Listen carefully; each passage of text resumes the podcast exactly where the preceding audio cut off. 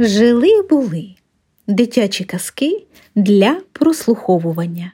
Народна казка Мудра дівчина. Було собі два брати один убогий, а другий багатий. От багатий колись і ласкавився над бідним, що не має той ані краплі молока дрібним своїм дітям, та й дав йому дійну корову. Каже потроху якось відробиш мені за неї. Ну, бідний брат і відробляв потроху. А та корова молока давала за десять корів багачевих. От багачеві шкода стало корови. Прийшов він до брата та й каже Знаєш що, брате, віддавай мені корову назад. Бідний каже Брате, я ж тобі за неї відробив.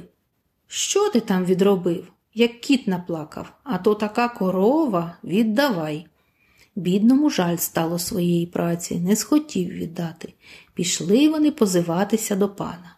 Приходять, а панові, мабуть, ліньки було розчовпувати, хто з них правий, а хто ні, то він їм і каже. Хто з вас відгадає мою загадку, того й корова буде. Отже, слухайте, що є в світі ситніш, пруткіш і миліш над усе. Завтра прийдете та скажете. Пішли, брати. Багач йде додому і думає. От дурниця, а не загадка. Що ж є ситніш над панські кабани, прудкіш над панські хорти, а миліш над гроші. Ге, моя корова буде. Бідний прийшов додому, думав, думав та й зажурився. А в нього була дочка Маруся. Вона й питається. Чого ви, тату, зажурилися?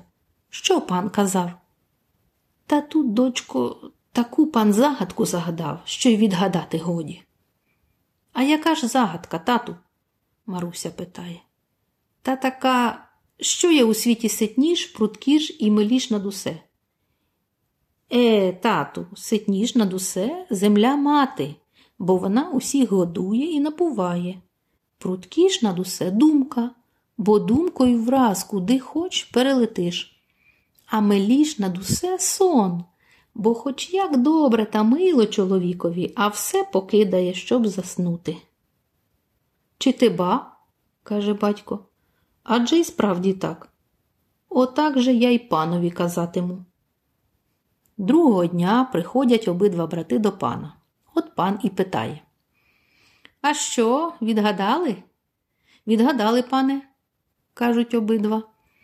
От багатий зараз виступає, щоб попереду поспішитись, та й каже Сидніш, пане, над усе, ваші кабани, а пруткіш над усе ваші хорти, а миліш над усе гроші. Е, брешеш, брешеш, каже пан. Та до вбогого, ану ти. Та що ж, пане, нема ситнішого, як земля мати, вона всіх годує, напуває. Правда, правда, каже пан. Ну, а що пруткіш і миліш над усе? Пруткіш, пане, над усе думка, бо думкою враз куди хоч перелетиш, а миліш над усе сон, бо хоч як добре та мило чоловікові, а все покидає, щоб заснути. Так, усе, каже пан. Твоя корова, тільки скажи мені, чи ти сам повідгадував, чи тобі хто підказав? Та що ж, пане, е, каже вбогий, є в мене дочка, семилітка, Маруся, то це вона мене так навчила. Пан аж розсердився. Як це? Я такий розумний, а вона проста собі дівка і мої загадки повідгадувала. Стривай же, на тобі оцей десяток варених яєць та понеси їх своїй дочці. Нехай вона посадить на них квочку та щоб квочка за одну ніч вилупила курчата, вигодувала їх і щоб твоя дочка спекла трьох курчат на снідання, а ти, поки я встану, щоб приніс, бо я дожидатиму, а не зробить, то буде лихо. Іде сердешний батько додому та й плаче. Приходить, а дочка й питає Чого ви, тату, плачете? Та як же мені, дочко, не плакати? Ось пан дав тобі десяток варених яєць та казав, щоб ти посадила на них квочку і щоб вона за одну ніч вилупила і вигодувала курчат, а ти, щоб трьох із них спекла йому завтра на снідання. А дочка взяла горщичок каші та й каже.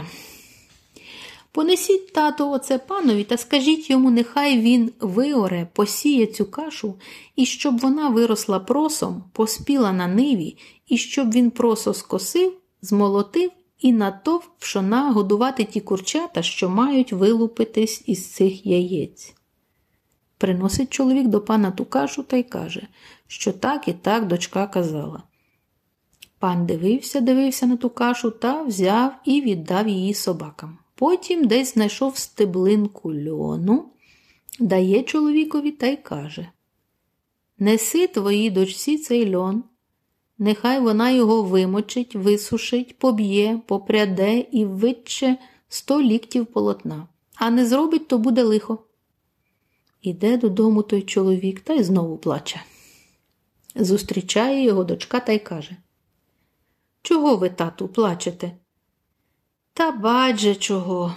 Ось пан дав тобі стеблинку льону та сказав, щоб ти його вимочила, висушила, пом'яла, спряла і виткала сто ліктів полотна.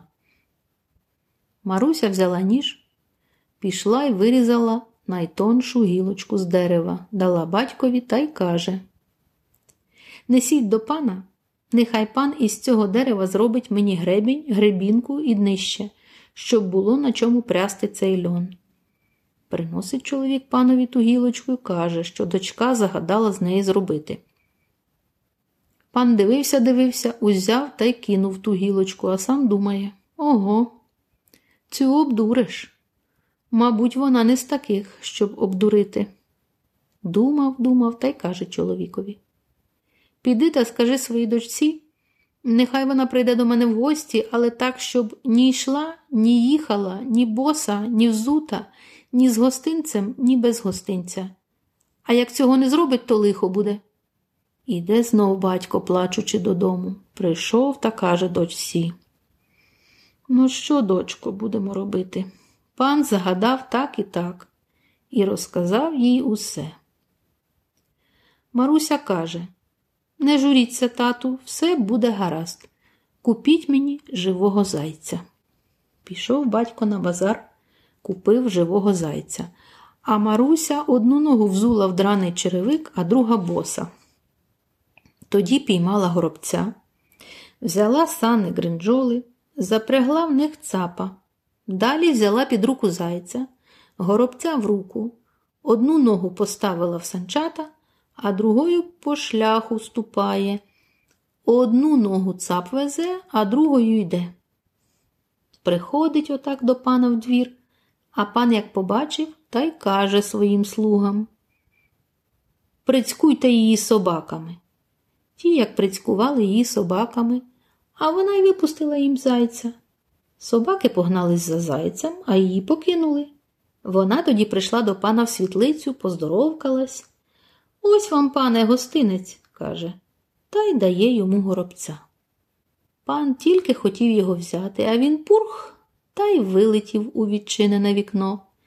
Тоді пан побачив, що нічого з дівчиною не зробить, та й відпустив її.